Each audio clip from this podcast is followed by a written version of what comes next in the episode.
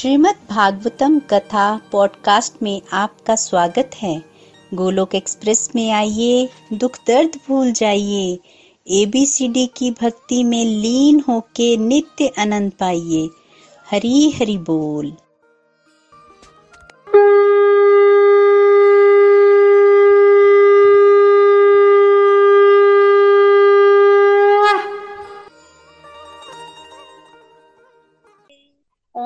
भगवते वासुदेवाय, ओम नमो भगवते वासुदेवाय, ओम नमो भगवते वासुदेवाय। श्रीमद भागवतम की जय, गौर निताई की जय, श्री श्री राधा श्याम सुंदर की जय। Hare Krishna Hare Krishna Krishna Krishna, Hare Hare Hare Ram Hare Ram Ram Ram, Hare Hare. Hare Krishna Hare Krishna Krishna Krishna, Hare Hare Hare Ram Hare Ram Ram Ram, Hare Hare. Hare Krishna Hare Krishna Krishna Krishna, Hare Hare Hare Ram Hare Ram Ram Ram, Hare Hare. Easy to the free soul Hari Hari बोल, हरि हरि बोल। Transform the world by transforming yourself Radhe Krishna न शस्त्र पर न शास्त्र पर न धन पर और ना ही किसी युक्ति पर मेरा तो जीवन आश्रित है प्रभु केवल और केवल आपकी कृपा शक्ति पर गोलोक एक्सप्रेस में आइए दुख दर्द भूल जाइए एबीसीडी की भक्ति में लीन होकर नित्य आनंद पाइए जय श्री राधे कृष्णा सो हरि हरि बोल एवरीवन हरि हरि बोल जैसा कि आप सब जानते ही हैं कैंटो नंबर फोर पर हमारी जो चर्चा है, वो चल रही है। तीन कैंटो जो है हम कंक्लूड कर चुके हैं। कैंटो नंबर वन जो है, वो अधिकारी स्कंद है, जिसमें बताया गया है। कैंटो नंबर दो जो है, वो साधना स्कंद है। साधन स्कंद, उसमें साधन के बारे में बताया गया है कि क्या क्या साधन जो है हमें करने चाहिए। कैंटो नंबर तीन जो है, वो है सर्ग सृष्टि का वर्णन और कैंटो नंबर फोर जो है, वो है विसर्ग सृष्टि का वर्णन। तो कैंटो नंबर तीन जो है, उसमें जो सर्ग सृष्टि का वर्णन है ना, वो सृष्टि वो सृष्टि है। जिसको भगवान ने जो है वो स्वयं किया है। और फोर में, कैंटो नंबर फोर में जो विसर्ग सृष्टि का वर्णन है, वो सृष्टि जो है वो ब्रह्मा जी द्वारा, जब ब्रह्मा जी के आगे जो उन्होंने मनु जी महाराज को सृष्टि करने के लिए बोला, उनकी सृष्टि है। मनु जी महाराज द्वारा की गई सृष्टि। तो मोटे मोटे शब्दों में हम समझे तो जैसे एक बीज होते हैं तो किसान जो है बीजों को धरती पर डालता है तो फिर पौधे उगते हैं। तो किसान जो वो सृष्टि करता है तो जो पौधे उगाता है, वो बीज बनते हैं ना, वो सर्ग सृष्टि है। तो बेसिकली इंग्रेडिएंट्स भगवान देते हैं ब्रह्मा जी उस इंग्रेडिएंट्स को लेकर जो है वो सृष्टि करते हैं। तो ये सर्ग और विसर्ग सृष्टि में भेद है। जो हम मार्केट से सब्ज़ी लाते हैं, वो सर्ग सृष्टि है। और फिर जब घर में आकर वो कटती है और सब्ज़ी बनती है, वो विसर्ग सृष्टि है। मूल तत्व तो भगवान देते हैं, फिर उस पर मूल तत्वों को लेकर जो सृष्टि होती है, वो विसर्ग सृष्टि है, जो कि ब्रह्मा जी या फिर मनु जी महाराज जो है, वो करते हैं, आगे जो सृष्टि होती है। इस तरह से। विसर्ग सृष्टि का वर्णन चला हुआ है और विदुर जी और मैत्री संवाद है थर्ड और फोर्थ कैंटो में। तो बेसिकली सृष्टि की चर्चा चल रही थी कि मनु जी महाराज ने सृष्टि की जब ब्रह्मा जी ने उनको सृष्टि करने के लिए बोला। तो मनु जी महाराज ने कैसे सृष्टि की? उन्होंने शत्रुपा से विवाह किया और उनकी पाँच संतानें उत्पन्न हुई। मनु जी महाराज की पाँच संतानें। इसके अलावा मनु जी महाराज से पहले भी ब्रह्मा जी की संतानें उत्पन्न हुई थी। उनमें से बहुत सारे जो संतानें हैं, वो तो नैष्टिक ब्रह्मचारी थी, जैसे कि चारों कुमार। आप सभी जानते हैं, इन्होंने विवाह नहीं किया था, ये नैष्टिक ब्रह्मचारी रहे और ब्रह्मचारी रहकर इन्होंने भगवान का जो है वो भजन किया। इसके अलावा सेकंड नंबर पे जैसे नारद जी नारद जी ने भी विवाह नहीं किया। इसके अलावा रिभु हंस और बड़े सारे ब्रह्मा जी के पुत्र हुए, जिन्होंने विवाह नहीं किया। अरुणी इनकी कथा जो है वो महाभारत में मिलेगी हमें। तो और भी ब्रह्मा जी ने सृष्टि की, जैसे ब्रह्मा जी की ना पीठ से अधर्म का जन्म हुआ था। पीठ से जब अधर्म का जन्म हुआ तो अधर्म ने विवाह किससे किया? उन्होंने मृषा मतलब झूठ से विवाह किया और उनकी जो संतानें उत्पन्न हुई वो थी छल कपट और पखंड। इस तरह की संतानें उत्पन्न हुई, माया और जब वो उत्पन्न हुए तो उन्होंने, उनका आगे विवाह हुआ तो उनके वंशज हुए क्रोध क्रोध, मोह तो इस तरह से वंशज हुए तो जितनी भी demoniac qualities chapter number sixteen में बताई गई है ना, डामोनिया क्वालिटीज वो सारी की सारी जो है, ये अधर्म जो है, इसके वंशज है। और नरक, जिससे हम नरक में जाते हैं बेसिकली तो इस तरह से धर्म भी ब्रह्मा जी से उत्पन्न है, अधर्म भी ब्रह्मा जी से उत्पन्न है। और ब्रह्मा जी की पीठ पे अधर्म जो है वो पैदा हुआ तो भी तो कहते हैं कि अधर्म जो है वो पीठ पीछे होता है, इस तरह के कुछ सुनने को मिलता है। और फिर मनु और शत्रुपा जी हुए, इनके पाँच संतानें हुई, दो पुत्र, तीन पुत्रियाँ। ब्रह्मा जी की तीन पुत्रियाँ हैं आकुति, देवहूति और प्रसूति। जो आकुति है ना, उनका विवाह इन्होंने रुचि प्रजापति से किया और उनके यहाँ पे यज्ञ भगवान जो है वो प्रकट हुए। देवहूति का विवाह करदम ऋषि से किया और करदम ऋषि के यहाँ पे नौ कन्याएँ उत्पन्न हुई और साथ ही साथ भगवान कपिल देव का भी प्राकट्य हुआ। उन्होंने सांख्य योग का प्रचार किया। फिर इनकी तीसरी कन्या प्रसूति का विवाह दक्ष प्रजापति से हुआ। इनके यहाँ सोलह कन्याएँ उत्पन्न हुई, जिनमें से तेरह कन्याओं का विवाह धर्म से हुआ, एक कन्या का विवाह अग्नि से हुआ, एक का पितृलोक से हुआ और सबसे छोटी कन्या सती का विवाह जो है वो भगवान शिव से हुआ। बाकी कन्याओं की वंशावली बताई गई है, करदम जी महाराज की कन्याओं की वंशावली बताई गई है, पर लास्ट में मैत्र ऋषि ने बोला कि सती के यहाँ कोई संतान उत्पन्न नहीं हुई, क्योंकि सती ने जो है वो युवावस्था में ही अपना देह त्याग दिया था। जब ये पता चला, जब ये सुना विदुर जी ने तो क्वेश्चन किया कि सती ने क्यों देह त्यागा? तब कथा सुनाई कि दक्ष प्रजापति का विरोध हो गया था। भगवान शिव जी से तो उन्होंने श्राप दे दिया उनको कि उन्हें यज्ञ भाग नहीं मिलेगा। तो अल्टीमेटली जब भगवान शिव जी को श्राप मिला ना कि उन्हें यज्ञ भाग नहीं मिलेगा तो यज्ञ होने ही बंद हो गए। कोई यज्ञ नहीं करवा रहा था क्योंकि दक्ष के खिलाफ कोई नहीं जाना चाहता था। और भगवान शिव जी को अगर यज्ञ भाग ना मिले तो यज्ञ जो है वो सफल नहीं हो सकता। तो इसलिए यज्ञ होना ही बंद हो गए। तब दक्ष ने ही एक यज्ञ किया, जिसमें भगवान शिव जी को नहीं बुलाया। माता सती उस यज्ञ में आई और उन्होंने देखा कि उनके पति का अपमान हुआ तो उन्होंने योगा अग्नि द्वारा अपने शरीर का त्याग कर दिया, क्योंकि वो शरीर उनको दक्ष द्वारा दिया गया था। और वो कहने लगी कि जब भगवान शिव मुझे दाक्षायणी कहकर बुलाएँगे तो फिर मुझे अच्छा नहीं लगेगा। तो फिर उन्होंने वहाँ अपना देह त्याग कर दिया। और वैसे भी जब शक्ति की उपासना की थी ना दक्ष प्रजापति ने तो उन्होंने बोला था माता को कि माता को कि आप मेरी पुत्री बनकर आए। तब माता ने उनको वरदान दिया था कि मैं तुम्हारी पुत्री बन के वैश्य आऊँगी, पर जब तुम्हारे द्वारा मेरा अपमान होगा, तब मैं उस शरीर को नहीं रखूँगी। तब तुम मुझे अपने पुत्री बनाकर नहीं रख सकते। तब दक्ष ने हाँ बोला था तो दक्ष को ये चीज़ पता थी कि ये जो है, ये शक्ति है और ये तब तक ही मेरे यहाँ रुकेंगी जब तक कि मैं इनका अपमान नहीं करता हूँ। फिर भी दक्ष ने जो है वो माता का अपमान किया, उनका घमंड इतना बढ़ गया था, फिर भी उन्होंने भगवान शिव का अपमान किया और फिर अल्टीमेटली माता ने अपना देह त्याग कर दिया। तो फिर दक्ष का यज्ञ पूरा नहीं हुआ, उसका सिर भी कट गया और उसी के सिर को आग में डालकर आहुति दी गई। तो अल्टीमेटली हुआ क्या? देखिए यज्ञ करना कोई गलत बात नहीं है, यज्ञ करना चाहिए। तो यज्ञ तो करना चाहिए और यज्ञ का मोटिव क्या होना चाहिए? यज्ञ का मोटिव होना चाहिए भगवान को खुश करना। यज्ञ करना तो धर्म है, पर अगर यज्ञ इस मोटिव से किया जाए कि कैसे हम भगवान का अपमान कर सकते हैं, जहाँ भगवान को नीचे दिखाने के लिए यज्ञ किया जाए, जैसे कि दक्ष ने किया, क्या वो यज्ञ धर्म रह गया? नहीं, उसका मोटिव उसके पीछे जो भाव था, वो बहुत गलत था। इसलिए वो यज्ञ पूर्ण नहीं हुआ। यज्ञ करना गलत नहीं है। यज्ञ तो भगवान स्वयं करवाते हैं। पर जो मोटिव लेके दक्ष यज्ञ करा रहा था, वो तो बिल्कुल सही नहीं था, भगवान शिव जी का अपमान। तो इसलिए धर्म की आड़ में जब दक्ष ने अधर्म करना शुरू किया तो वो जो धर्म है, वो उसका टिका नहीं, क्योंकि उसके पीछे तो अधर्म था ना तो वो फिर यज्ञ पूरा नहीं हुआ। तो अल्टीमेटली जब दक्ष मर गया तो ब्रह्मा जी ने ही बोला कि यज्ञ तो पूरा होना बनता है तो भगवान शिव जी से जाकर क्षमा मांग लेते हैं और फिर उन्हीं को बोलते हैं, यज्ञ पूरा करें। वही हुआ। देवताओं ने जाकर ब्रह्मा जी के साथ शिव जी से क्षमा मांगी। उस समय वहाँ पर चारों कुमार, नारद मुनि और भी ऋषि मुनि थे। कारण क्या था? कारण ये था कि देखिए, सती माता ने देह त्याग किया था और जब देह त्याग करता है कोई संसारिक एंगल से भी देखें तो लोग आते ही हैं। ऐसे भगवान शिव जी के लाश में थे तो सब बड़े सारे ऋषि मुनि आए हुए थे। वहाँ पर ना नारद जी तो पहले ही वहाँ थे। उन्होंने तो खबर दी थी, चारों कुमार भी थे। उन्होंने जब माफ़ी मांगी तो भगवान शिव जी कहते हैं, मैं तो क्रोधित नहीं हूँ कि तो दक्ष, गलत काम कर रहा था तो मैंने जरा सा बस झिड़क दिया उसको। तो ऐसा ऐसा कुछ नहीं है तो सब दक्ष भी जीवित हो जाएगा और यज्ञ भी पूरा हो जाएगा। तो अल्टीमेटली भगवान शिव जी गए और उन्होंने दक्ष को जीवित किया। यज्ञ होने के पश्चात जो है वो सब बड़े खुश हो गए। अल्टीमेटली और दक्ष को बकरे का सिर मिला और उस सिर की विशेषता ये थी सिर की तो क्या ही विशेषता थी, पर इस पूरे प्रोसेस की विशेषता ये हुई कि दक्ष का भी मान चला गया है। उसने बाद में भगवान की स्तुति की और कहा कि आपने अच्छे किया जो मुझे दंड दिया। अदरवाइज़ वैष्णव अपराध करने के कारण मुझे जन्मों जन्मों में नरक के चक्कर में फंसना पड़ता। तो उस समय के जो लोग होते हैं ना, वो अल्टीमेटली भगवान के पास ही वापस जाते हैं, भगवान के धाम जाते हैं, पर दक्ष ने ना अपने लिए जन्म मृत्यु का चक्कर क्रिएट कर लिया। तो वो कह रहा है कि जन्म मृत्यु का चक्कर तो चलो उसको मिला और वो ये कह रहा था कि मैं जन्मों जन्मों तक नरक में जाने से बच गया। अब एटलीस्ट मुझे मनुष्य शरीर मिलेगा तो मैं उसमें भगवान की भक्ति तो कर सकता हूँ। तो दक्ष ने ये कहा और अल्टीमेटली उसने किया भी ऐसे।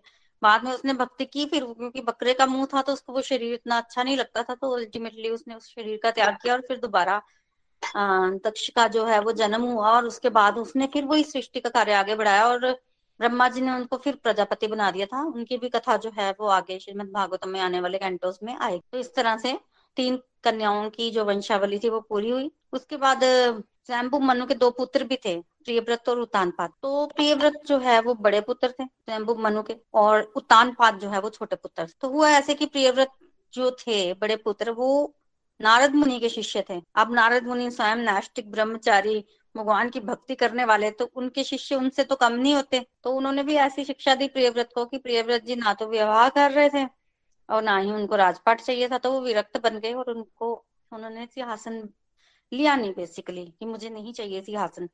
तो जब उन्होंने मना किया, क्योंकि ब्रह्मा जी के छोटे पुत्र भी थे, स्वयंभू मनु के सिंहासन जो है वो तानपात को दे दिया कि कोई तो संभाले। ऐसा क्यों कर रहे थे स्वयंभू मनु? देखिए, स्वयंभू मनु की ना कि एज काफ़ी बड़ी थी। जैसे मैंने बताया कि एक मनु के जीवन काल में काफ़ी बड़ा होता है मनु का जीवन काल तो क्यों वो इस तरह से दे रहे थे अपना राज्य? वो इसलिए ताकि वो वानप्रस्थ आश्रम स्वीकार कर सके। वो इसलिए ताकि वो भगवान की भक्ति कर सके। तो अल्टीमेटली होता ये था कि पुराने जमाने में ना लोग जो है वो आ, अपनी रिस्पॉन्सिबिलिटीज पूरी करते थे और उसके बाद वो अपना राज्य सिंहासन अपने बच्चों को दे देते थे और भगवान की भक्ति करने के लिए चले जाते थे। ऐसा हमेशा होता था। आपने नोटिस किया होगा कि स्पिरिचुअल लाइफ को बहुत इंपॉर्टेंस जो है वो दी जाती थी पुराने जमाने में। तो मनु जी महाराज ने भी ऐसे किया, उतान पात को राज्य दिया। ज़ोर नहीं दिया, नहीं करना चाहते, कोई बात नहीं, उतान पात को दे देते हैं। उतान पात को राज्य दिया और उसके बाद वो वानप्रस्थ आश्रम स्वीकार करके चले गए। उतान पात ने अच्छा राज्य किया। उसके बाद उत्तानपाद के आने वाले जो वंश हाँ आने वाले जो पीढ़ियाँ थी, उन्होंने भी अच्छा राज्य किया। करते करते करते करते अल्टीमेटली एक बार ऐसा समय आ गया कि जो राजा थे ना वो इतने सक्षम नहीं थे राज्य करने के लिए। सक्षम क्या नहीं थे कि ठीक ठाक तो राज्य कर रहे थे पर वो उतना बल नहीं था। वो होता ना एक प्रभाव होता है राज ऋषि होते हैं एक आ, मतलब कोई क्वालिटी तो थी वैसी कोई विशेष क्वालिटी नहीं थी तो मनुजी महाराज को अच्छा नहीं लगा। तो ऑल दो मनुजी महाराज कर तो तपस्या ही रहते फिर वो क्या किया उन्होंने? तपस्या छोड़ के आ गए कि अब राज्य का कार्यभार नहीं संभाला जा रहा तो मैं राज्य कर लेता हूँ तो उन्होंने फिर राज्य को संभाला। मनुजी महाराज ने। तो राज्य को एक उत्तम उत्तराधिकारी देना भी राजा का कर्तव्य होता था। तो राज्य मनु जी महाराज ने संभाला, इसका मतलब ये नहीं है कि उनके मन में राज्य का लालच था। नहीं नहीं, लालच नहीं था। उन्होंने संभाला और अल्टीमेटली जब समय आया, फिर छोड़ भी दिया। अभी भी छोड़ दिया, फिर आएँगे, फिर राज्य करेंगे और फिर अल्टीमेटली फिर छोड़ के चले जाएँगे। तो अभी उत्तानपाद को जो है वो राज्य दिया। इन उत्तानपाद की दो पत्नियाँ दो पत्नियाँ। ये उत्तानपाद कौन है? बेसिकली उत्तानपाद हम जीवी उत्तानपाद हैं।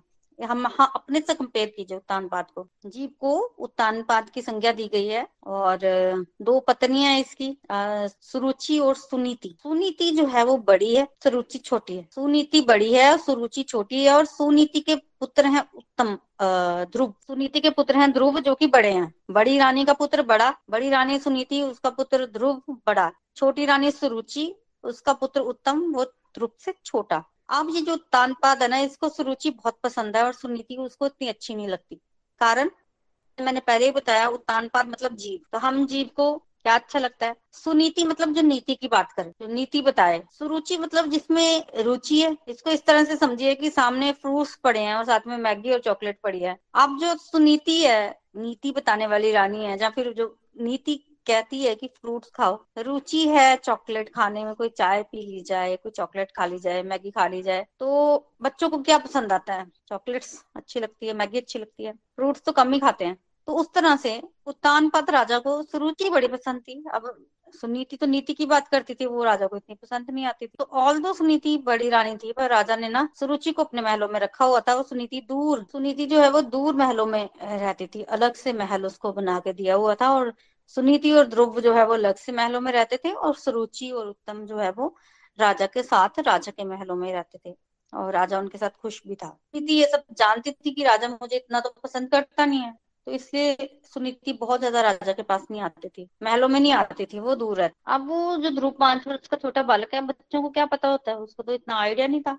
वो तो आ जाता था महलों में, बच्चों को नहीं पता होता। है तो एक बार क्या हुआ कि राजा उत्तान पात अपनी यहाँ पर ध्रुव आ गए। आम ध्रुव छोटा बच्चा था, उसने देखा कि उसका भाई उत्तम पिता की गोद में बैठा है। तो ध्रुव ध्रुव ने भी पिता की गोद में बैठने के लिए उनके ऊपर चढ़ने की कोशिश की। ध्रुव छोटा था, वो चढ़ नहीं पा रहा था। अब चढ़ नहीं पा रहा था तो बच्चे को क्या उम्मीद होती है? पिता चढ़ाए हाथ दे रहा था कि मेरे को खींचो ऊपर, मैंने गोद में बैठना है। अब रानी राजा जो है वो सुरुचि की तरफ़ देखे, क्योंकि राजा सुरुचि को पसंद करता था और उसको ये लगा कि अगर मैंने ध्रुव को गोद में बिठाया तो इसको अच्छा नहीं लगेगा और सुरुचि को अच्छा नहीं लगेगा, इसलिए उसने ध्रुव को गोद में नहीं बिठाया और ध्रुव अल्टीमेटली गोद में बैठ नहीं पाया वो कोशिश ही करता रहा। उधर सुरुचि ने भी देखा कि राजा जो है वो नहीं बिठा रहा है ध्रुव को तो अल्टीमेटली ध्रुव कोशिश कर रहा है तो मुझे ध्रुव को हटाना पड़ेगा। तो सुरुचि की हिम्मत इतनी बढ़ गई कि उसने क्या किया? नीचे गिरा दिया। नीचे गिराया, छोटे बच्चे को, बच्चों को कुछ आइडिया नहीं था। फिर वो बोलने लग पड़ी, उसने थोड़ा अपने बारे में बताया, थोड़ी उसकी मदर के बारे में बताया। तुम्हारी मदर तो दस ही है, और तुम तुम राजा के पुत्र हो, पर उनकी गोद में बैठने के अधिकारी नहीं हो, क्योंकि तुमने मेरी कोख से जन्म नहीं लिया। काफ़ी कठोर वचन उसने बोले तो महाराज को कि राजा की गोद में वही बैठ सकता है जिसने मेरी कोख से जन्म लिया हो। अल्टीमेटली उसके कहने का मतलब ये था कि तुम राजसिंहासन पर नहीं बैठ सकते क्योंकि तुमने मेरी कोख से जन्म नहीं लिया। तो तुम क्या करो? तुम भगवान की भक्ति करो और भगवान जब तुम्हें दर्शन दे तो भगवान से मांगो कि तुम्हें मेरी कोख से जन्म मिले और फिर तुम मेरी कोख से जन्म लो और उसके बाद तुम राज सिंहासन पर बैठ सकते हो। तो काफ़ी कठोर वचन बोले उसने। बचन मतलब उनके बचनों का मतलब क्या था? एक मिनट के लिए देख। मतलब ये था कि तुम मर जाओ। रुक को मरने के लिए बोल देना मरो। मेरी कोख से तो तभी आओगे जब तुम मरोगे तो, तो पहले मर जा। फिर आएगा मेरी कोख से फिर बैठेगा। एक तो ये मतलब हुआ। दूसरा भगवान की भक्ति करो और ये वरदान मांग कि भगवान की भक्ति और भगवान के दर्शनों का फल क्या है कि सुरुचि की कोख में जाऊँ मैं।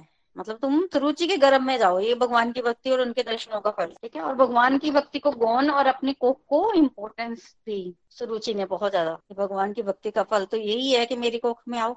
तो अल्टीमेटली जब उसने ऐसे बोला तो अच्छी बात नहीं थी, उसको बाद में उसका फल भी मिला बेसिकली बाद में सुरुचि को था, उसका फल भी मिला, पर अभी के लिए तो ध्रुव बड़ा गुस्सा हो गया। माता पे कम गुस्सा, पिता पे ज़्यादा। पिता ने कुछ कहा नहीं। पिता की तरफ़ देखे पिता चुपचाप बैठा है। अब तो जैसे मतलब होता है ना सांप को सांप के ऊपर किसी ने कुछ आ, कोई चढ़ गया हो है उसको चोट लगे किसी ने पाँव रख दिया हो तो कैसे सांप जो है वो कैसे फन फैलाता है कैसे पुकारता है? इतना गुस्सा इतना क्रोध। ध्रुव महाराज को इतना क्रोध आया ना रोते रोते फटाफट माता के बहलों में आया। पूछा तुम दासी हो? उधर सुनीति को दासियों से पता लग गया था कि हुआ क्या है। आप सुनीति तो सब जानती थी, सुनीति तो जाती भी नहीं थी राजा के आप, पर बच्चे को नहीं पता था ना तो बच्चा तो चला गया ना। तो अल्टीमेटली हुआ क्या? बच्चे को नहीं पता था, बच्चा चला गया। तो अल्टीमेटली ये हुआ कि आप सुनीति ये सोचे कि मैं अब ध्रुव को कैसे सांत्वना दू? तो उसने ध्रुव को बताया कि भाई, सच तो यही है। अब तुम्हारे पिताजी मुझे दासी ही मानते थे तो मैं दासी ही हुई। तुम मेरे पुत्र हो, इसलिए तुम्हारे साथ ऐसा हुआ है। अल्टीमेटली वो बोलती रही।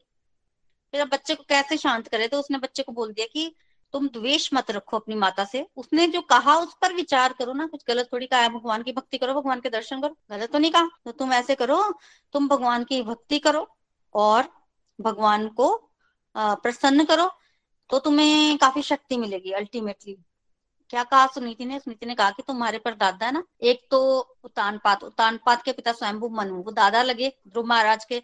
और उनके पिता ब्रह्मा जी जो कि जी महाराज के परदादा लगे। तो उन्होंने कहा कि तुम्हारे परदादा ब्रह्मा जी जब सृष्टि करने लगे थे तो उनसे सृष्टि नहीं हो रही थी। अल्टीमेटली भगवान नारायण की उन्हीं से शक्ति ली और फिर सृष्टि की। तो तुम्हारे दादाजी ने सृष्टि उनकी शक्ति से की है तो उनकी अगर तुम आराधना करोगे, तुम्हें उनके दर्शन होगे तो तुम्हें क्या नहीं प्राप्त हो सकता? तो डायरेक्शन दे दी ना कि भाई सब कुछ उन्हीं से मिला है। तो तुम उन्हीं से लो जो लेना आप ध्रुव जी महाराज के बाद दिमाग में आई कि हाँ भाई ठीक बोल रही है माता, ऐसा हो सकता है, ये वो। सोचते रहे सोचते रहे, थोड़े शांत भी हो गए। अब माता को तो लगा कि बच्चा शांत हो गया। माता यही सोचती रही और अल्टीमेटली माता तो रात को सो गई।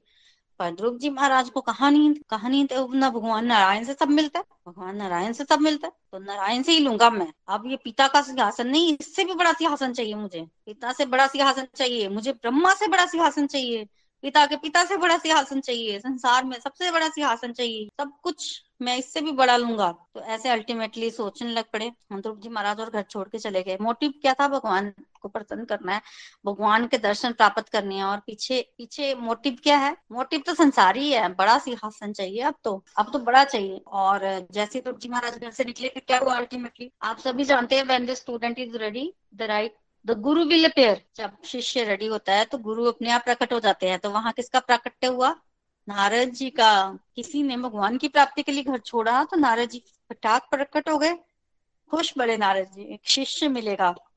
नारद जी के शिष्य बड़े पहुँचे पहुँचे क्या कहना नारद जी के शिष्यों का? ध्रुव महाराज, प्रहलाद महाराज और भी नारद जी के बड़े शिष्य हुए, वाल्मीकि जी बड़े बड़े नाम है नारद जी के शिष्यों के। तो शिष्य मिल रहा नारद जी कुछ आए अल्टीमेटली ध्रुव, पहले तो ध्रुव को चेक किया। बच्चे कहाँ जा रहे हो? ध्रुव ने सुनाया कि ऐसे ऐसे हो गया है। माता ने अपमान कर दिया। बड़ा सिंहासन चाहिए मुझे। अब नारद जी, ध्रुव जी महाराज को कह रहे हैं ओफो पाँच वर्ष के बच्चे, इतना क्या अपमान हो गया तुम्हारा? पाँच वर्ष के बच्चों को कई कुछ कह देते हैं, लोग तो थप्पड़ भी मार जाते हैं। बच्चे को इतना फ़र्क पड़ता है। बड़ों को नहीं आप मारते ही घोट हो जाती है। बच्चों को तो पड़ जाती है, दो हज़ार तो भी फ़र्क नहीं पड़ता। अभी लड़ रहे हैं, एक दूसरे का सिर फाड़ रहे हैं, दो मिनट दो मिनट के बाद भरत मिलाप हो रहा होता है। बच्चों, बच्चे नहीं रखते मन में बात, और फ़र्क नहीं पड़ता, कहीं भी खा लेते हैं, कहीं भी पी लेते हैं, उनको नहीं मान मान इतना नहीं लगता कि किसी ने बेइज्जती कर दी, कोई फ़र्क नहीं पड़ता। टॉफी दो, ठीक, खुश। चलो, क्या अपमान है? वो बच्चे, कुछ नहीं होता। पिता की गोद चाहिए, चल बिठाता हूँ तेरे पिता की गोद में, उसको डांटूँगा तेरे को गोदी में बिठाऊँगा। फैलाया फुसलाया। अब ध्रुव जी महाराज क्या बोल रहे हैं? नारद जी को, नहीं, पिता से बड़ा सिंहासन चाहिए, उस गोद में तो अब मुझे बैठना ही नहीं है, मुझे उससे बड़ी गोद चाहिए, उससे बड़ी, ब्रह्मा से भी बड़ी चाहिए ऐसे ऐसे बोलना पड़ा तब नारद जी ने सेकेंड टाइम फिर से बोला बोला, बच्चे, की मान, अपमान तो पुराने जन्मों कर्मों का फल होता है, इसको सहन करना चाहिए, कोई इतनी बड़ी बात भी नहीं हुई है, कुछ नहीं होता। और भगवान की भक्ति करनी है, कर लेना, मैं कहा मना कर रहा हूँ भगवान की भक्ति करने, एज नहीं है तुम्हारी, ठीक? थोड़ा सा चलो महलों में, थोड़ा रहो, खाओ, पियो फिर बड़े हो जाना, भक्ति भी कर लेना। बड़ी कठिन होती है भक्ति। बड़े बड़े ऋषि में लगे रहते हैं भक्ति करने के लिए। मिलता तो उनको कुछ है नहीं। बड़े हुए हैं, बस करते ही जा रहे हैं, भक्ति करते ही जा रहे हैं। तुम तो भी बड़े छोटे हो। चलो, महलों में चलो, बाद में कर लेना। भक्ति करने के लिए मना नहीं कर रहा हूँ। कर लेना कर लेना प्राप्त भगवान को बाद में। बड़ा समझाया, बड़े ज्ञान प्रदान किया नारद जी ने ध्रुव जी को। अब ध्रुव जी सुन रहे हैं, सारी समझ में आ रही है। कह रहे हैं, नारद जी, आपने तो बड़ा अच्छा ज्ञान दिया। बहुत पहुँचे पहुँचे जो लोग हैं, उनको ही आपका ज्ञान जो है वो समझ में आता है। और ज्ञान तो आपका बड़ा उत्तम है, पर मैं तो ज्ञानी हूँ, मुझे मेरे पल्ले नहीं पड़ा। रूप जी महाराज ने साफ़ बोला कि ज्ञान आपका अच्छा है, पर मैं ज्ञानी हूँ, मेरे पल्ले कुछ नहीं पड़ा है।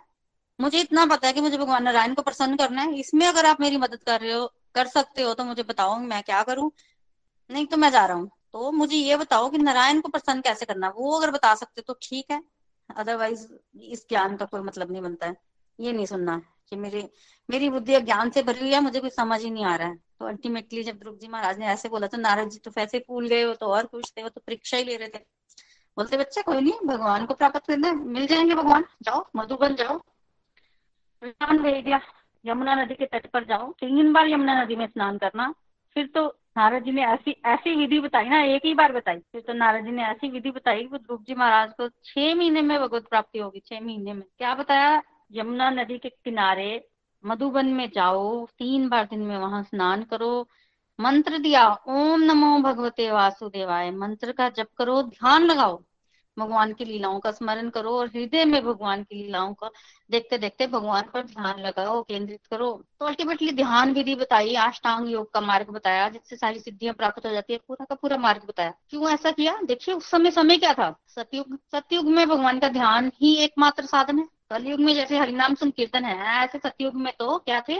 सतयुग में भगवान का ध्यान ही मार्ग है। तो युग के मुताबिक उन्होंने बता दिया ध्रुव जी महाराज को। अब ध्रुव जी महाराज को थोड़ा रास्ता मिला, क्योंकि उनको तो बिल्कुल नहीं पता था कहाँ जाना है, क्या करना है, क्या नहीं करना, उनको तो इतना ही पता था भगवान को प्राप्त करना है। उसके लिए घर छोड़ा था।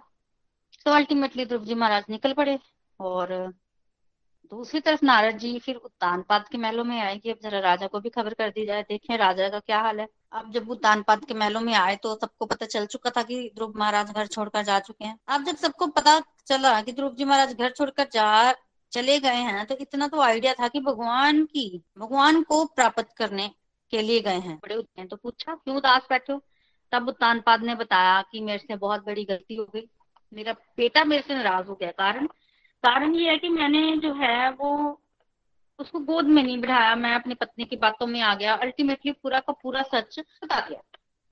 और कहा कि, ध्रुव महाराज घर छोड़कर चले गए हैं और मेरा बच्चा जो है बड़ा सुकोमल है पता नहीं कैसा होगा, भूख, प्यास से व्याकुल होगा।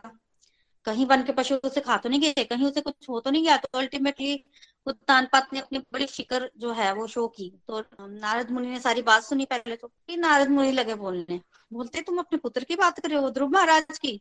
उसकी ख्याति तो तीनों लोगों में फैल गई है। तुम्हें नहीं पता वो कितना प्रसिद्ध हो गया है? अब तो वो लोग तुम्हें भी उसी के नाम से जानेंगे। उसकी चिंता मत करो, उसको ढूँढने की ज़रूरत नहीं है। आज उत्तानपाद ने और कहा कि घर में प्रतीक्षा करो। अब तो उत्तानपाद को इतनी गलानी हुई ना अपने में, इतनी गलानी हुई ना कि हाँ अब वो ध्रुव महाराज से चिंतन कर ध्रुव महाराज का चिंतन कर रहे हैं। तो अल्टीमेटली हुआ क्या? अल्टीमेटली जब ध्रुव महाराज घर वापिस आए थे ना तो उत्तान पात और जो सुरुचि है, वो सब बड़े खुश थे ध्रुव जी महाराज से। बड़ा अच्छा उन्होंने स्वागत किया। तो अल्टीमेटली हुआ क्या? हुआ ये कि ध्रुव जी महाराज को जब नाराज़ हुए ना और उनको घर से निकाला गया एक तरह से, निकल गए घर से तो उसके बाद ध्रुव जी महाराज तो कर रहे हैं भगवान का चिंतन, क्योंकि नारद जी ने उनको ओम नमो भगवते वासुदेवाय का मंत्र दिया था और डायरेक्शंस बताई थी कि भगवान पर ध्यान लगाना मधुबन में जाकर यमुना नदी के तट पर। इस तरह से डायरेक्शंस दी थी। तो उत्तान पद किसका ध्यान कर रहे हैं? ध्रुव जी महाराज का। हालाँकि उनको पता है ध्रुव जी महाराज सेफ़ हैं, पर ध्यान वो उनका ही कर रहे हैं, उनको ग्लानी भी फील हो रही है। तो ध्रुव जी महाराज भगवान का ध्यान कर रहे हैं और भगवान के भक्त का ध्यान किसको कर रहे हैं? भगवान के भक्त का ध्यान उत्तान पात कर रहे हैं। तो वो भगवान का भक्त का ध्यान करते करते ही शुद्धि को प्राप्त हो रहे हैं और अल्टीमेटली वो लास्ट में ध्रुव जी महाराज के स्वागत को जाते हैं। सुरुचि के साथ भी यही था। तो उसको भी पछतावा था कि उसने जो किया। तो तानपाद ने अब जी महाराज को ढूंढना छोड़ दिया। दूसरी तरफ़ ध्रुव जी महाराज पहुँचे वहाँ पर, मधुबन में, वहाँ यमुना नदी में स्नान किया। और जैसे कि नारद जी ने बताया था, बैठ गए, भगवान का ध्यान लगाने लगे। ओम नमो भगवते वासुदेवाय का जप करने लगे। कहते हैं कि ये मंत्र इतना पावरफुल है कि सात दिनों तक अगर कोई दिन, रात ओम नमो भगवते वासुदेवाय का जप कर ले तो आकाश में जो सिद्ध पुरुष होते हैं, वो दिखने शुरू हो जाते हैं। मतलब बहुत सारे लोग ना साधना कर रहे होते हैं, पर अदृश्य रूप से हमें दिखाई नहीं देते। तो इस मंत्र का ऐसा फल कि सात दिनों में ही वो दिखना शुरू हो जाते हैं। तो मंत्र तो काफ़ी पावरफुल है। मंत्र सब में बहुत शक्ति होती है। डिपेंड करता है कि हम किस मंत्र को जपते कैसे हैं। तो ध्रुव जी महाराज जब मंत्र जप करने लगे तो पहले जब मधुबन में पहले महीने में पहुँचे ना तो उन्होंने तीन तीन दिन के बाद ना खाने शुरू किए या कोई फल खाना शुरू किए, नीचे गिरे होते ना बेर। तीन दिन के बाद एक बार बेर खा लेते थे। ना शुरू हुआ, उनकी साधना का तो फिर वो छह दिन के बाद सूखी घास और पत्ते खाते थे। सूखी घास और पत्ते दो महीने के बाद उन्होंने खाने शुरू किए। छह छह दिन के बाद और पत्ते भी कौन से, जो नीचे गिरे होते हैं, तोड़ के नहीं, ऐसे खाने शुरू किए। तीसरा महीना आया तो उन्होंने नौ नौ दिन के बाद पानी लेना शुरू किया। नौ दिन के बाद पानी लेते थे, बस भगवान का ध्यान करते थे। फिर चौथा महीना आया। चौथे महीने में उन्होंने पानी पीना भी बंद कर दिया। बारह बारह दिन के बाद एक बार सांस लेते थे। बारह दिन के बाद एक सांस ले ली, इस तरह से। पांचवा महीना आया सांस लेना भी बंद, एक पर खड़े होकर वो ध्यान लगा रहे हैं और ध्यान लग रहा है। मन में भगवान के दर्शन हो रहे हैं। आप ध्रुव जी महाराज को भगवान के दर्शन हो रहे हैं और छह महीने में अल्टीमेटली हुआ क्या कि इतना भगवान में लीन हो गए, ध्रुव जी महाराज, उनको सिर्फ़ भगवान और कुछ नहीं दिखाई दिया। भगवान तो दिखाई दे रहे हैं और कुछ नहीं दिखाई दे रहा है। तो उनकी जो व्यष्टि चेतना थी, वो समष्टि चेतना में विलीन हो गई।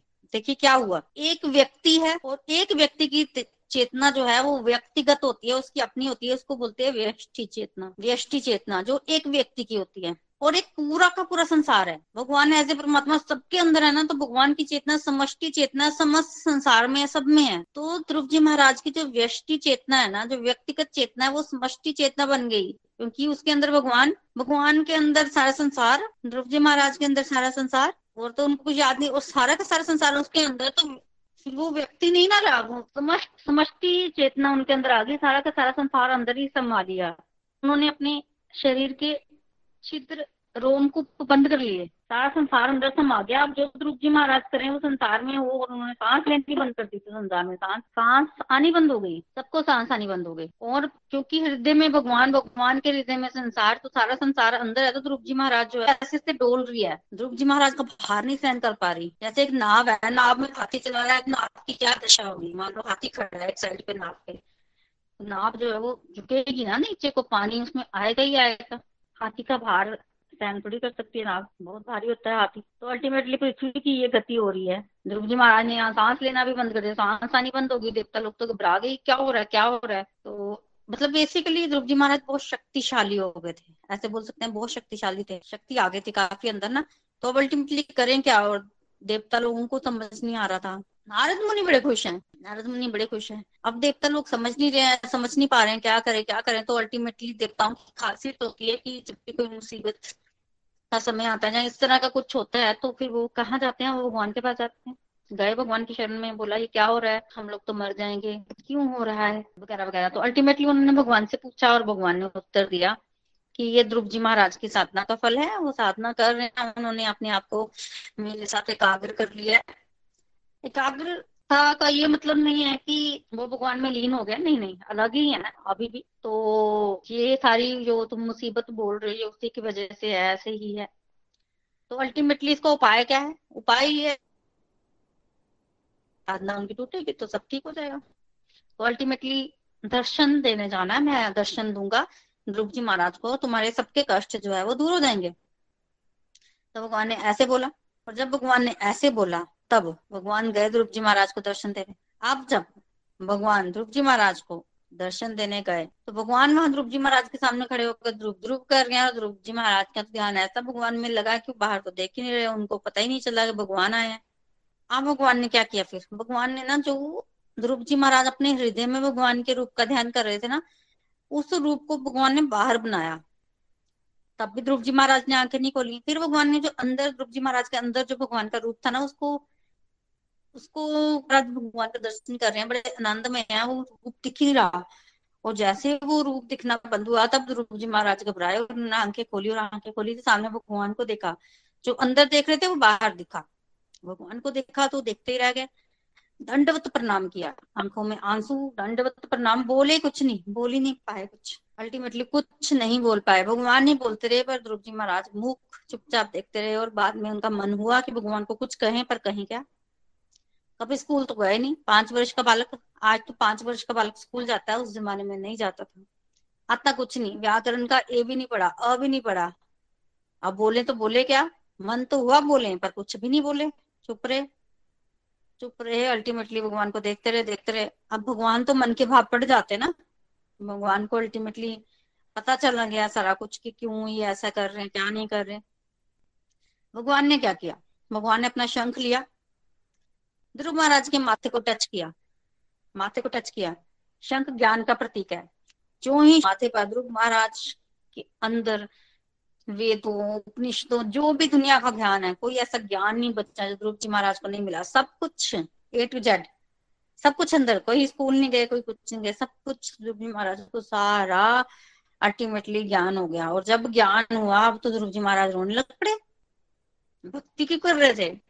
पिता से बड़ा सिंहासन चाहिए, उसके पिता से बड़ा सिंहासन चाहिए, ब्रह्मा जी से बड़ा सिंहासन चाहिए, दुनिया में सबसे बड़ा सिंहासन चाहिए, किसी के पास ना हो ऐसा चाहिए। है? तो इसके लिए भक्ति हो रही थी। तो अब ध्रुव जी महाराज को बड़ी गलानी हुई कि ये तो गड़बड़ हो गई। मैंने भगवान को बुलाया ये सब प्राप्त करने के लिए। मतलब मैं हीरो के व्यापारी से कांच मांगने चला था। तो ध्रुव जी महाराज बड़ा पछता रहे हैं और अल्टीमेटली अब उन्होंने भगवान की स्तुति की है। भगवान की स्तुति की, स्तुति करके भगवान को प्रसन्न नहीं किया। भगवान तो पहले ही ध्रुव जी महाराज से प्रसन्न है और फिर भगवान जो है वो अब ध्रुव जी महाराज ने स्तुति की, वो जब चुप हो गए, फिर भगवान बोले, और क्या क्या भगवान को वरदान दिया? और फिर ध्रुव जी महाराज ने आगे क्या किया? उनके आगे वंश वृद्धि कैसे हुई? इन सब का वर्णन जो है, वो हम कल के सत्संग में करेंगे। हरे कृष्ण हरे कृष्ण कृष्ण कृष्ण, हरे हरे हरे राम हरे राम राम राम राम। हरे हरे busy through the body free as a soul. हरी, हरि बोल, हरी, हरि बोल. Transform the world by transforming yourself Radhe Krishna. So Hari, Hari बोल एवरीवन आज के लिए मेरी तरफ़ से इतना ही. चलिए, अब हम बढ़ते हैं अपने रिव्यू सेक्शन की तरफ़. हाँ सबसे पहले हम चलते हैं विजय जी की तरफ़. हरी हरी बोल, विजय जी, आप कुछ कहना चाहते हैं? हरी हरी बोल, हरी हरी बोल, प्रीति जी. शत शत नमन आपको. व्यासपीठ को दंडवत प्रणाम. इतनी सुंदर कथा। शुरुआत आपने वही मनु शत्रुपा की संताने, करदम ऋषि की संताने, पूरा रिकैप किया। सभी की संतानें थी, लेकिन सती की कोई औलाद नहीं थी। और आज आपने बहुत सुंदर बताया कि दक्ष प्रजापति को भी पता था कि मेरी सबसे छोटी पुत्री सती जो हैं, वो शक्ति हैं। और मेरे पास तब तक ही हैं जब तक उनका अपमान नहीं हुआ। और आपके मुखारविंद से पिछले हफ़्ते हमने दक्ष प्रजापति के अभिमान की बात सुनी, अपूर्ण यज्ञ की कथा सुनी, महादेव का अपमान वैष्णव अपराध था। और ये हुआ क्यों? क्योंकि दक्ष प्रजापति के मन में भावना क्या थी भावना अपराध की थी, सॉरी भावना अपमान की थी, अहंकार की थी और अधर्म की थी। इसीलिए देवताओं को कहा गया कि भगवान शिव के पास ही जाइए। और भगवान शिव तो शिव का मतलब ही कल्याण होता है। उन्होंने कहा कि मैं बिल्कुल नाराज़ नहीं हूँ। और इसीलिए जो जो जिसका नष्ट हुआ था, वो उनकी ओरिजिनल पोजीशन रिस्टोर हो गई। दक्ष प्रजापति, दोबारा दक्ष प्रजापति बने। प्रजापति एक पोस्ट है। उन्हें सभी का राजा बना दिया गया और यज्ञ भी उसी तरह से पूर्ण हुआ, क्योंकि भगवान ये कभी नहीं चाहते हैं कि यज्ञ जो है वो कहीं अपूर्ण रहे। अब स्वयंभू मनु के दो पुत्र भी थे, एक प्रियव्रत और एक उत्तान पाद प्रियव्रत वैरागी थे, विरक्त हो गए संसार से, नारद मुनि के शिष्य थे इसलिए उन्होंने राज्य लेना स्वीकार नहीं किया, राज्य मिला छोटे पुत्र को, उत्तानपाद को। और स्वयंभू मनु भी अब अधेड़ आयु के हो चुके थे। वानप्रस्थ संन्यास की तरफ़ जाना था। बहुत सुंदर आपने एक लर्निंग दी कि उत्तानपाद कौन है? उत्तानपाद हमारा ही रिप्रेजेंटेटिव है और उसकी जो आगे कहानी चलती है वो भी हमारी रिप्रेजेंटेशन करती है। दो पत्नियाँ हैं उत्तानपाद की, एक सुनीति, जो बड़ी महारानी है, और दूसरी सुरुचि। और ये नाम ही इतने सुंदर हैं, सुनीति मतलब जो हमेशा नीति की बात करती है, जो अच्छी बातें करती है। जैसे मन और बुद्धि वाला हाल होता है ना कि बुद्धि हमारी हमें लॉजिकल चीज़ें बताती है, हमें प्रेरित करती है कि हमने अच्छे काम ही करने हैं। और सुरुचि, जो रुचिकर हमें लगता है, जो हमें भला लगता है, जो देखने में अच्छा है, हमें एक्साइटमेंट देता है। अब राजा उत्तानपाद सुरुचि की बात ज़्यादा सुनते हैं और सुनीति की बात नहीं सुनते हैं।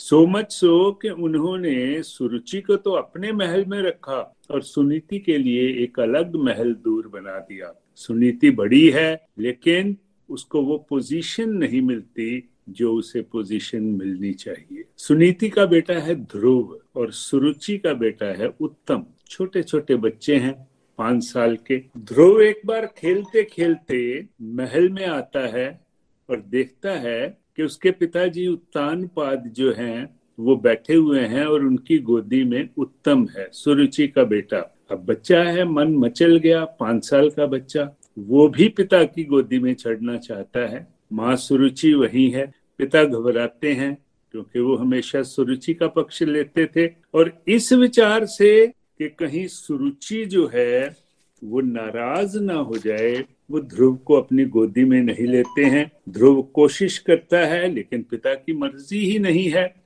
कि वो गोदी में आए तो वो नीचे रहता है। अब शुरू होता है सुरुचि का अभिमान। अहम। और देखिए वो क्या कहती है। ये भी नहीं सोचती कि ध्रुव भी तो मेरा बेटा ही है पाँच साल का। उसको कहती है कि तुम तो दासी पुत्र हो। अगर तुमने पिता की गोदी में बैठना है तो मेरी कोख से जन्म लेना पड़ेगा। देखिए, अहंकार की पराकाष्ठा, और ये अहंकार हम लोगों को भी तबाह कर देता है। ये एक शिक्षा, बहुत बड़ी शिक्षा है कि अभिमान में हम क्या क्या नहीं कर देते। और दूसरी बात, एक और बड़ी शिक्षा कि बच्चों के सामने और वो भी पाँच पाँच साल के बच्चों के सामने इस तरह की फजूल की बातें करना, बच्चों का मन तो पूरी क्लीन स्लेट की तरह से होता है। वो बेचारे क्या संस्कार लेके जाएँगे? और ये वाजिब ही था कि ध्रुव जी को बहुत क्रोध आया, बहुत क्रोध आया। और उन्होंने देखा कि मैं पिता से भी कहता हूँ तो पिता भी बेबसी ज़ाहिर करते हैं। ध्रुव गुस्से में अपनी माँ सुनीति के पास जाता है। यहाँ एक और बड़ी सुंदर लर्निंग। आज के जमाने की माँ होती तो उठ के लड़ाई करने के लिए चल जाती कि मेरे बेटे का इतना अपमान, लेकिन सुनीति जैसा उसका नाम है, वो ध्रुव को भी समझाती है कि बेटा, सबसे पहली बात, सुरुचि तुम्हारी माता है, उनसे कोई द्वेष नहीं रखना है। और तुम कोई बात नहीं है, चिंता क्यों करते हो? तुम्हारे परदादा ब्रह्मा हैं उन्हें सृष्टि सृजन के लिए कहा गया था। उन्होंने नारायण की आराधना करी थी। तुम भी भगवान नारायण की आराधना करो। और ये उन पिता की गोदी की बात करते हो। बहुत बड़ा सिंहासन जो है, वो तुम्हें मिलेगा। और उन्होंने ये भी कहा कि ओम नमो भगवते वासुदेवाय। ये मंत्र जो है, इसका पाठ करना। पाँच साल का बालक माँ की बात सुनता है। जंगलों की तरफ़ चला जाता है। मन में एक ही धुन है कि मैंने उस गद्दी को क्या उस गद्दी से भी बड़ी गद्दी, बड़ा सिंहासन प्राप्त करना है। और ये देखिए भगवत गीता में जैसे भगवान कहते हैं ना when the student is ready teacher will appear Dhruv भगवान का शुद्ध भक्त है। और उसकी शुद्ध भक्ति को देख के नारद जी अपियर होते हैं, जो कि गुरु है। नारद जी को तो ऐसे ही लोग चाहिए। नारद जी बहुत प्रसन्न हैं। वही उनको, पहले तो उनको कहते हैं, बेटा, किस चक्कर में पड़े हुए हो? तुम्हारी खेलने, खाने की उम्र है। ये इस तरह की बातें थोड़ा करते हैं, लेकिन जब वो देखते हैं कि ध्रुव अटल है, वो बात नहीं मानता है। शुद्ध भक्त है तो उन्हें अष्टांग योग की शिक्षा देते हैं। और बहुत सुंदर आपने कहा यह भी हमारे लिए लर्निंग है। हर युग में प्रभु को प्राप्त करने के अलग अलग मोड्स मेथड्स तरीके होते हैं। साधन होते हैं। सतयुग में प्रभु का ध्यान जो है, वो प्रभु से मिला सकता है। और हमें पता है कि लोग किस तरह से प्रभु की उपासना करते हुए प्रभु को प्राप्त करते हैं। नारद जी, ध्रुव जी को ये भी समझाते हैं कि किस मान अपमान की बात कर रहे हो कि मेरी बड़ी बेइज्जती हो गई। ये मान अपमान पुराने जन्मों के कर्म होते हैं। अब उधर देखिए जब नारद जी नारद जी तो नारद जी ठहरे, उन्होंने अपना काम करना है, उत्तानपाद के पास जाते हैं तो उत्तानपाद प्रायश्चित कर रहे हैं। उनको भी रियलाइज़ हुआ कि पाँच साल का बच्चा छोड़ के चला गया, जंगल में, पता नहीं वो सुरक्षित भी है कि नहीं। ये प्रोसेस जो है, इससे लर्निंग ये मिलती है कि जब कोई ऐसी बात हो जाती है, और हम पछतावा करने लगते हैं तो हमारी इंटरनल प्योरिफिकेशन शुरू हो जाती है, शुद्धि। बहुत सुंदर प्रीति जी ने बताया। पछतावा सुरुचि को भी हो रहा है कि मैं क्या कर बैठी हूँ। लेकिन हम लोग कहते हैं ना कि अब पछताए होत क्या, जब चिड़िया चुग गई खेत। अब ध्रुव को देखिए, पाँच साल का बच्चा जंगल में चला गया और प्रीति जी ने बहुत सुंदर बताया कि पहले एक महीने में बेर खा के जो गिरे हुए हैं, उनसे गुजारा करते हैं। दूसरे महीने में काफ़ी दिनों के बाद घास पत्ते वो जो नीचे गिरे हुए हैं, उनको खाते हैं। यमुना जी में स्नान करते हैं। भगवान का एकाग्रचित होकर पाठ करते हैं। पहले अगर दस दिन के बाद करते थे, फिर पंद्रह पंद्रह, बीस बीस दिन के बाद फिर सिर्फ़ पानी पी के रहते हैं। फिर सिर्फ़ वायु ही ग्रहण करते हैं।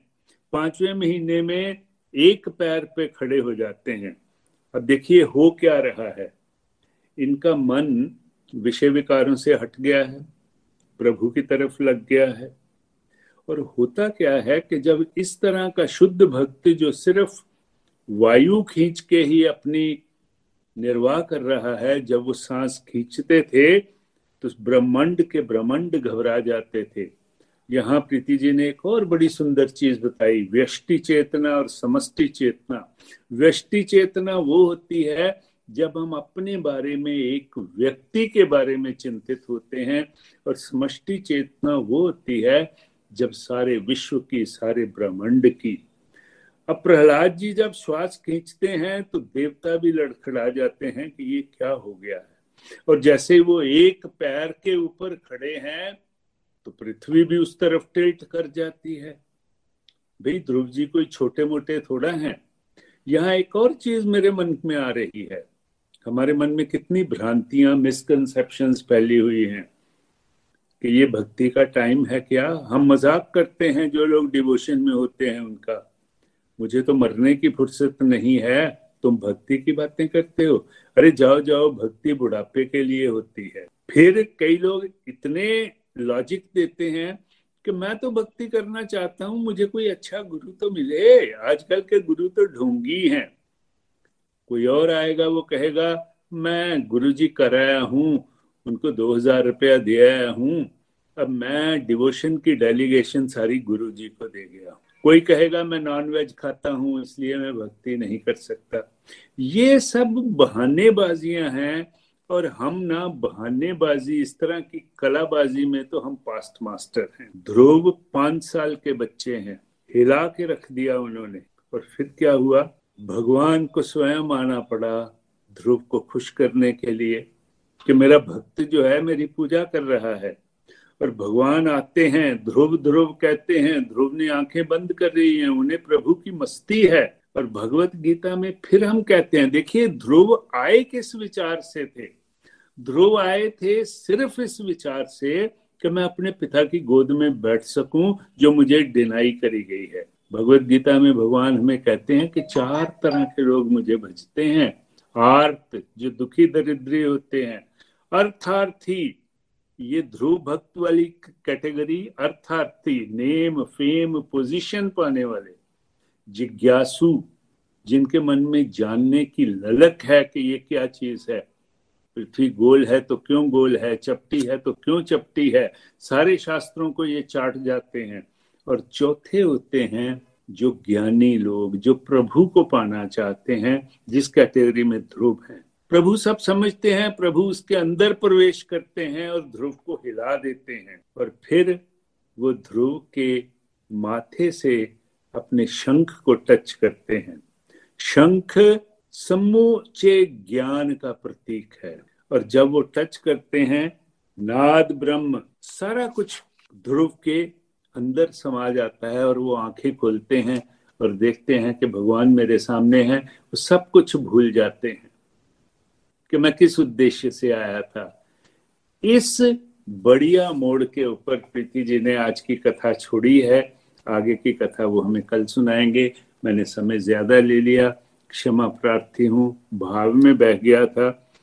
लेकिन साथ में मैंने लर्निंग्स भी जो दी हैं कि इस श्रीमद भागवतम की कथा से हमें सीखने को बहुत कुछ है। प्रीति जी, बहुत बहुत धन्यवाद आपका। कोटि कोटि नमन और आशीर्वाद। हरी हरी बोल, हरी। हरी हरी बोल, हरी हरी बोल। धन्यवाद, विजय जी। और हमेशा की तरह आपने ब्यूटीफुल समरी दी है और बहुत ही प्यारी जो है वो लर्निंग्स आपकी। बोल, हरी हरी बोल। चलिए, अब हम आगे बढ़ते हैं। हमारे साथ नीरज जी हैं अमृतसर से। नीरज जी कुछ कहना चाहते हैं? पहले तो मैं ये कहना चाहूँगी कि आज की कथा का भी बहुत सुंदर वर्णन आपने किया कोटि कोटि नमन आपको। जो आज मैंने शिक्षाएँ ली इस चरित्र के माध्यम से, सबसे पहले तो राजा दक्ष से हमें ये शिक्षा मिली कि हमें क्या करना है, भगवान की भक्ति करनी है, तभी हम इस जन्म मृत्यु के चक्कर से क्या होगा, बाहर निकल पाएँगे। फिर आपने उत्तान का चरित्र बहुत सुंदर वर्णन किया, जिसमें आपने स्पष्ट रूप से बता दिया कि उत्तान कौन है। हम मतलब मैं, हम लोग हैं उत्तान और हम लोग क्या करते हैं? हमेशा अपने मन के अकॉर्डिंग ही करना पसंद करते हैं। जैसे आपने बहुत सुंदर तरीके से बताया, उसकी दो रानियाँ थी, सुरुचि और सुनीति। लेकिन हम क्या करते हैं? सुनीति के मार्ग पर चलना पसंद ही नहीं करते। हम वही करते हैं जो हमारे मन के अकॉर्डिंग होता है।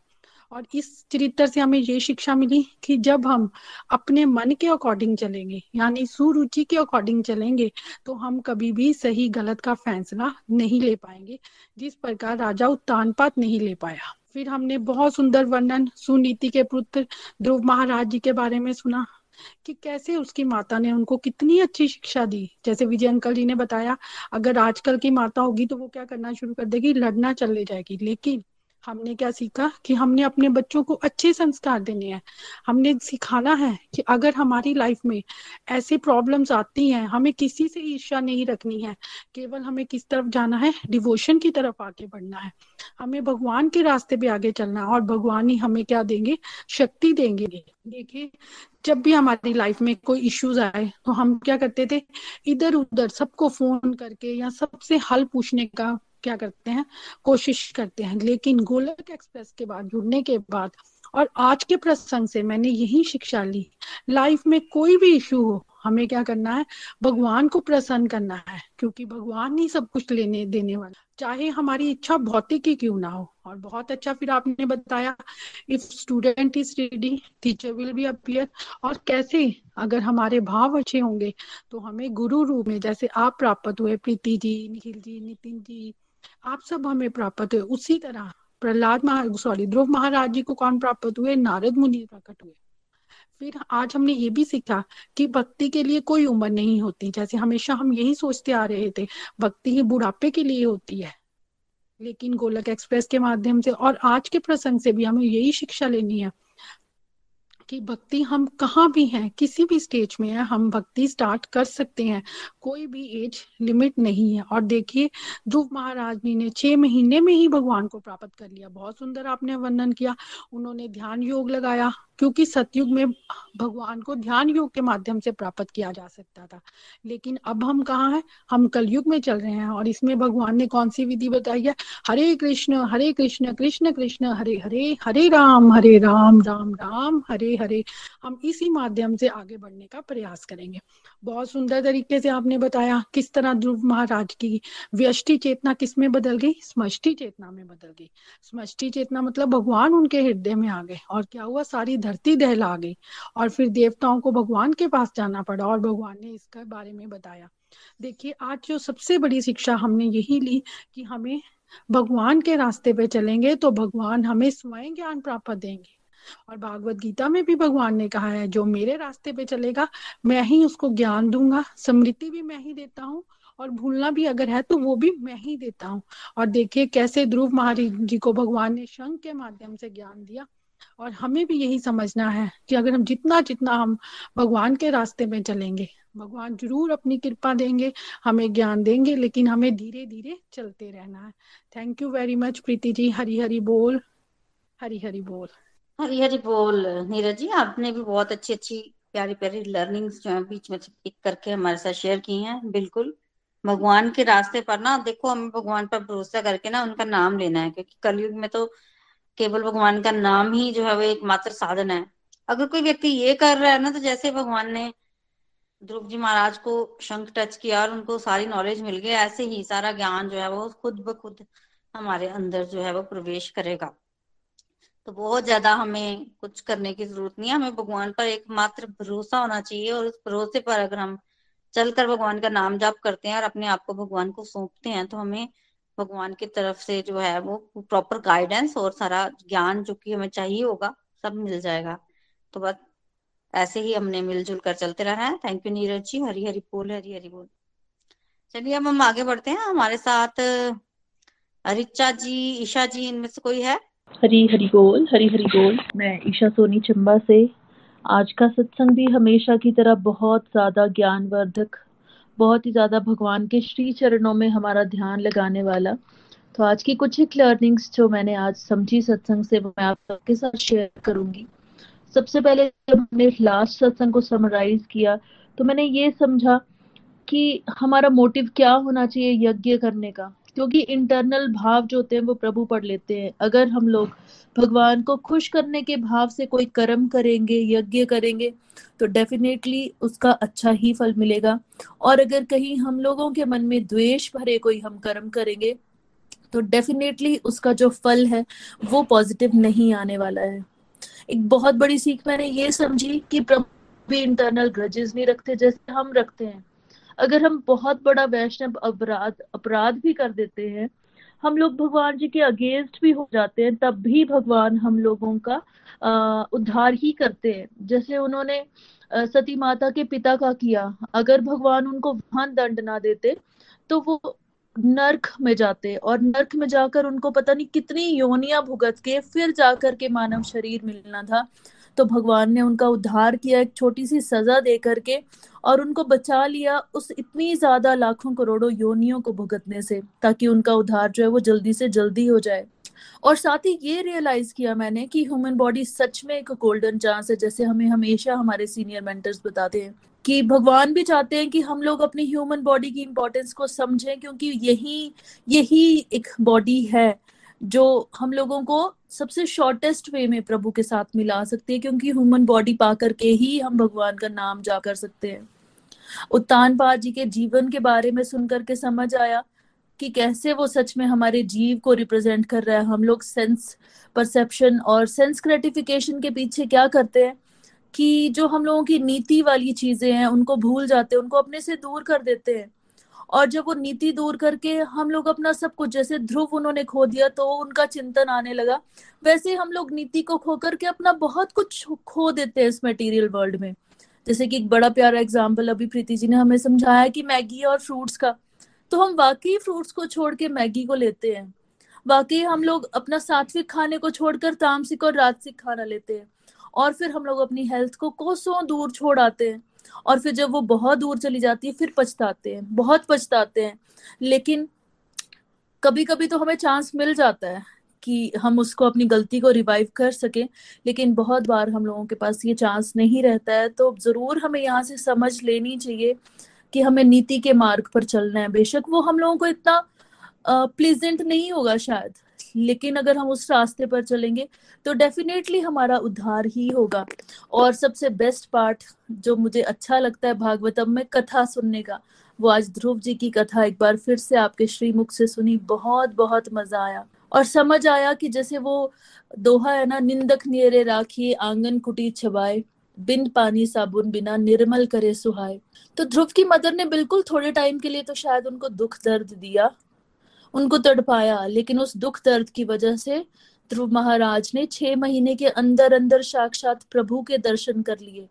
अगर वो मदर उनके साथ वैसा व्यवहार नहीं करते तो शायद वो इतना बड़ा स्टेप और इतनी प्यारी और इतनी कठिन भक्ति ना कर पाते।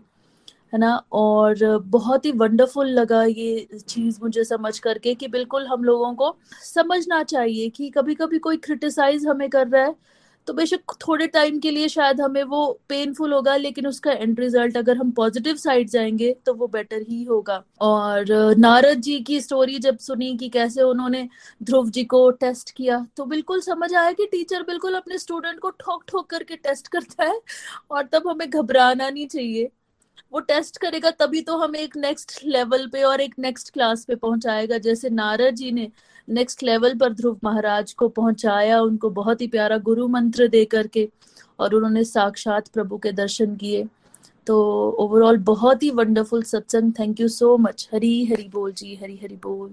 हरी हरी बोल Isha ji. Thank you for sharing your beautiful learning और ये आपने बिल्कुल ठीक बोला कि ठोक ठोक का टेस्ट करते हैं टीचर्स भी। बिल्कुल। मैं खुद एक टीचर रही हूँ ना तो जो स्टूडेंट हमें पसंद आता है, जैसे मान लो स्टडी में अच्छा है तो ऐसे होता है जैसे मैथ के सम अगर वो कर रहा है तो उसकी कोई ना तो उसको उस तरह के सम रोज देने उसका रोज टेस्ट होगा, क्योंकि हमें पता है वो अच्छा है और वो बहुत अच्छा कर सकता है तो उसको हम रोज क्वेश्चन देंगे, उसका एक भी सम गलत हो जाए, उसको प्रैक्टिस कराएँगे तो इस तरह से हम लोग करते हैं। तो वैसे ही भगवान की तरफ़ से भी जब हमें गुरु मिलते हैं तो वो भी हमें पूरा टेस्ट करते हैं। और जो खरा उतर जाएगा, उस टेस्ट में वो जीवन में आगे बढ़ जाएगा ध्रुव जी की तरह। और जो अगर थोड़ी कमी जिसके अंदर थोड़ी कमी होगी तो जो गाइडेंस है वो इसी, इस हिसाब से होगी कि उस कमी से हम ऊपर उठे और जीवन में आगे बढ़े भगवान के रास्ते पर। तो हमें क्या करना है? इस सब प्रोसेस में हमें बस भरोसा करके चलना है भगवान पर, अपने मेंटर्स पर। जो भरोसा करके चलता रहेगा, चाहे कछुए की चाल क्यों ना चले, वो आगे बढ़ जाएगा जीवन में।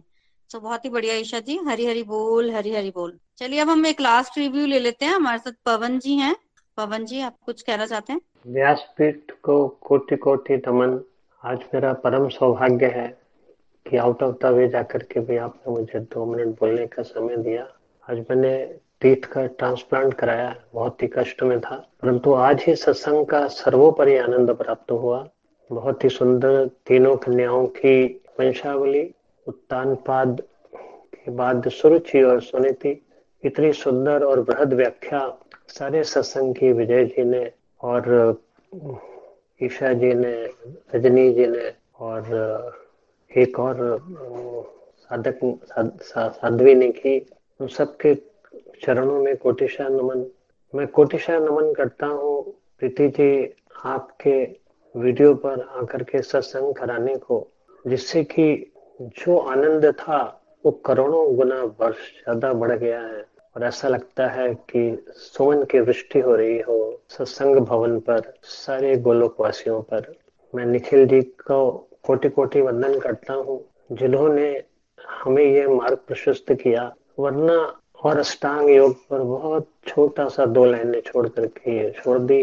वास्तव में अष्टांग योग से ही प्रारंभ होती है जीवन, क्योंकि इसमें जो नियम आठ योग के जो प्रकरण हैं, उन्हीं प्रकरणों के माध्यम से हम किसी न किसी रूप से गुजरते हैं और उसमें भी एक यज्ञ और प्राणायाम, तप और प्राणायाम, ही पुरातन विधि थी। उस विधि पर ही आखिर उनको चलना पड़ा ध्रुव को और उसको, उनको परम सत्य, परम आनंद, परम अटल पद की प्राप्ति हुई। व्यासपीठ की इस कृपा के लिए कोटिशा नमन। साष्टांग दंडवत प्रणाम। हरि हरि बोल हरि हरि। हरि हरि बोल हरि हरि बोल।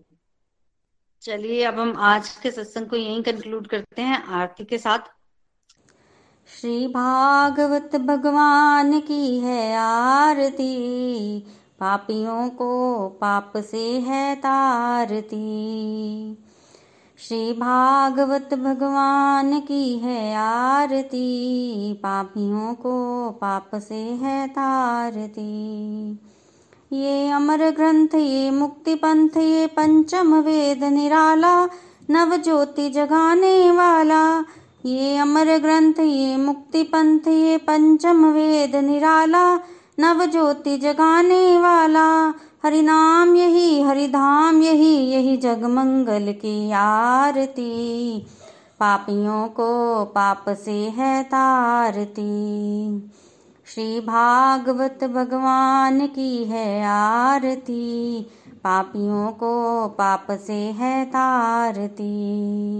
ये शांति गीत पावन पुनीत पापों को मिटाने वाला हरि दर्श दिखाने वाला ये शांति गीत पावन पुनीत पापों को मिटाने वाला हरि दर्श दिखाने वाला। ये सुख करनी, ये दुख हरनी, श्री मधुसूदन की आरती। पापियों को पाप से है तारती। श्री भागवत भगवान की है आरती। पापियों को पाप से है तारती। ये मधुर बोल जगफंद खोल सन्मार्ग दिखाने वाला, बिगड़ी को बनाने वाला। ये मधुर बोल जगफंद खोल तन मार्ग दिखाने वाला, बिगड़ी को बनाने वाला। श्री राम यही, घनश्याम यही, ये प्रभु महिमा की आरती। पापियों को पाप से है तारती। श्री भागवत भगवान की है आरती। पापियों को पाप से है तारती। पापियों को पाप से है तारती। पापियों को पाप से है तारती।